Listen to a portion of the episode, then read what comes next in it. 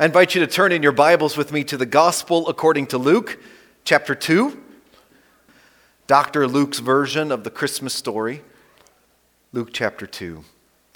This is my twenty-fifth Christmas as the pastor of Lanse Free Church, and it's really neat that Christmas falls on a Sunday this year so that we can worship together on Christmas morning itself.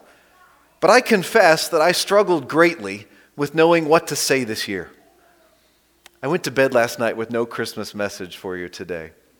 I feel like it's been, it's all been said by so many, so many times, right? And even by myself so many times. twenty-five Christmases, same story. The story doesn't get old. The story is not stale or boring. But preachers can get stale and boring. It's sometimes hard to get out of the way and help others to hear it with fresh ears. So today I thought we would just go back and read over it one more time, just trying to see some of what's there and marvel at it one more time. And I wanted to focus our attention this year on one particular word in chapter two, verse eleven. It's a word that we use all the time, so it can be missed in all the glory of the other words, which are amazing. It's the word today. In the Greek, it's seimeron. And Luke loves that word. There's different words for today. Luke loves this particular one. I counted at least twenty times that Luke uses this particular word in his two books. We all love this word, don't we? Today. Kids, what is today? Christmas. Yeah. It's Christmas. Yeah, today. Cookies. Woo! Yes. We've been looking forward to this for a long time. three hundred sixty-five days till the last Christmas. Hey guys, you got three hundred sixty-five days to shop for next year. A lot of waiting. How many are waiting until after church to open your presents? Wow, a lot of you. I thought maybe it would be the other way around. I mean, you're waiting? Okay, all right. Church isn't until ten. Kids wake their parents up one day a year, right? Today. There's been a lot of waiting for this day.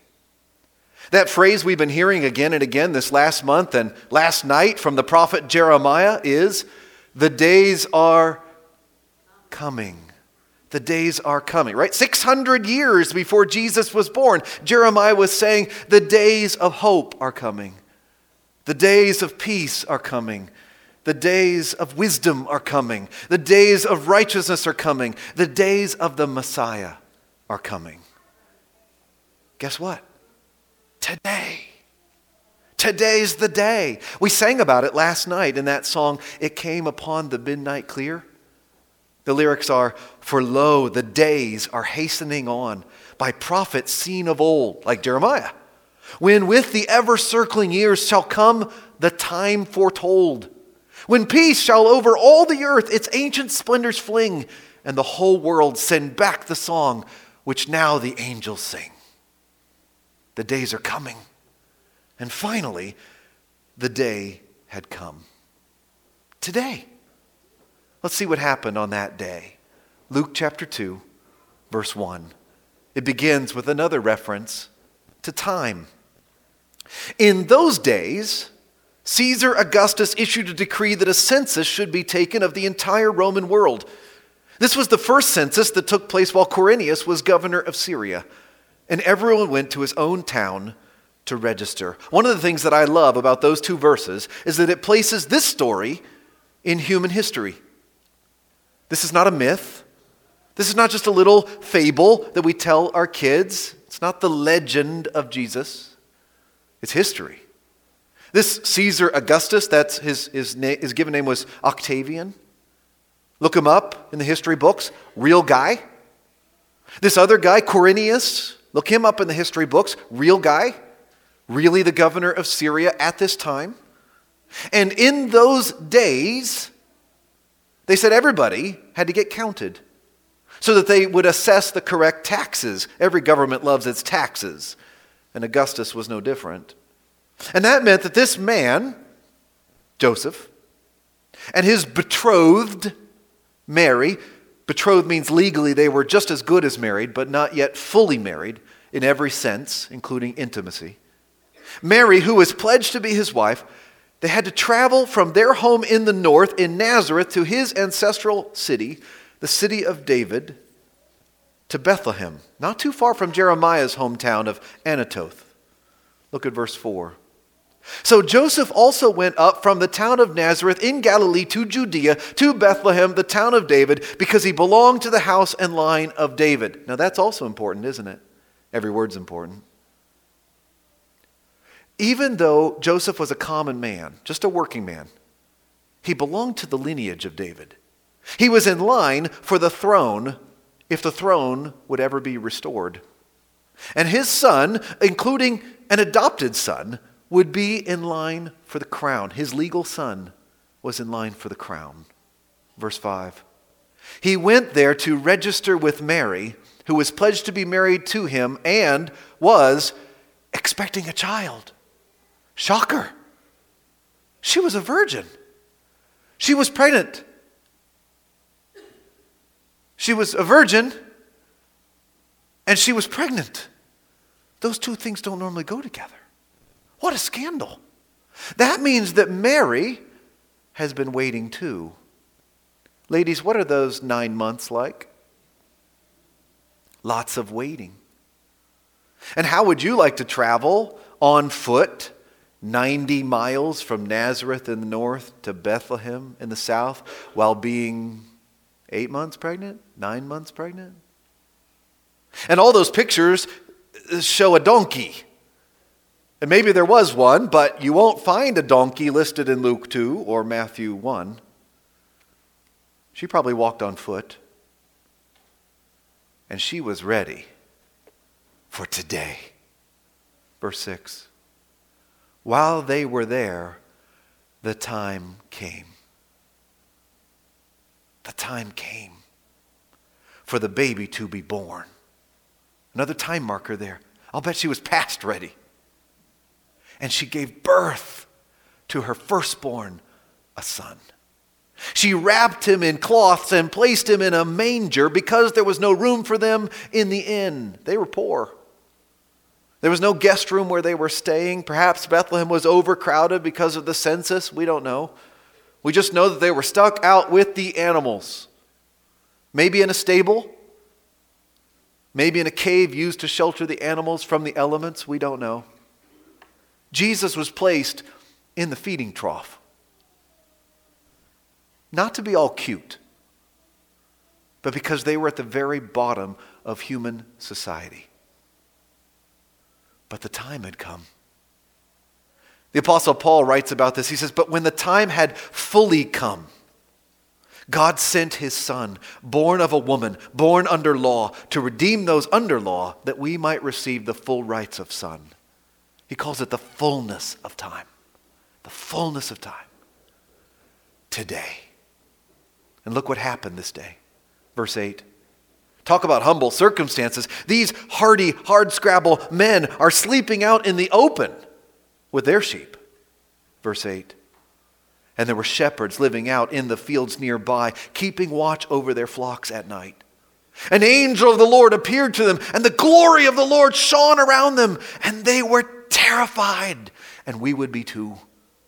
A frightful angel out of nowhere, all this glory. But the angel said to them, do not be afraid. I bring you good news of great joy that will be for all the people. And here's our word.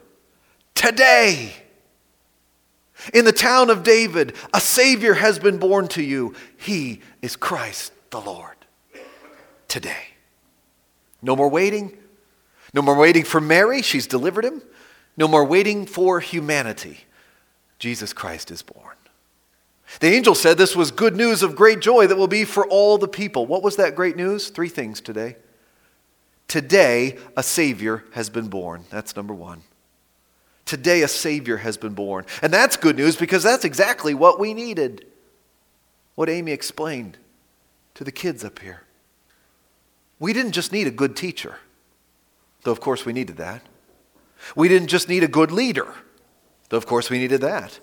We didn't just need a good example, though of course we needed that too. But what we really needed was rescuing from our own sin. And the angel said that today we got one. I love how the angel says that the Savior has been born to you. Not just a generic Savior, a Savior out there, but a Savior who has been born to save a people for himself. If you've never done this before, put your name in verse eleven, where it says you. Today in the town of David, a Savior has been born to Matt. Put your name there. Because he didn't just come to show us the way. He came to be the way. I invite you to put your faith and trust in Jesus as your Savior. Number two, today the Messiah has come.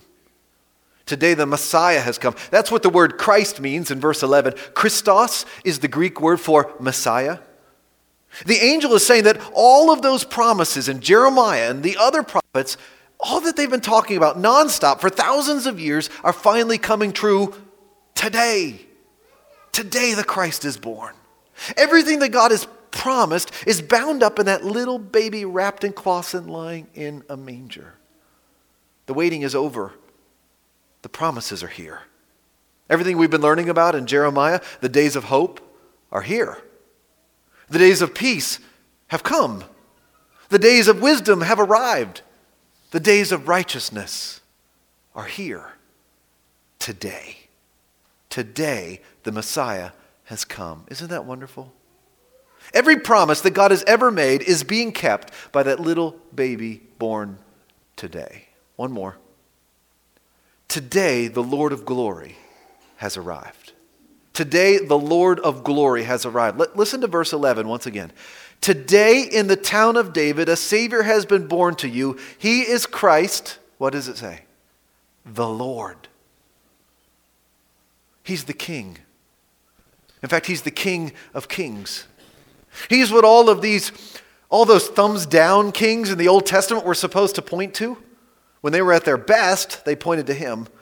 When they were at their worst, they showed us why we needed him the most. He is Christ, the Lord. He's the Lord of lords. He's not just any Lord. He is the Lord. He is God come to us. Look at verse twelve. The angel said, "This will be a sign to you, shepherds. You will find a baby wrapped in cloths and lying in a manger." Suddenly, a great company of the heavenly host appeared with the angel, praising God and saying, "Glory to God in the highest, and on earth, peace to men on whom his favor rests." If we couldn't imagine what it was like when just one angel showed up and the glory of the Lord shining, shining all around, we can't begin to imagine what happened when a whole army of angels split the sky.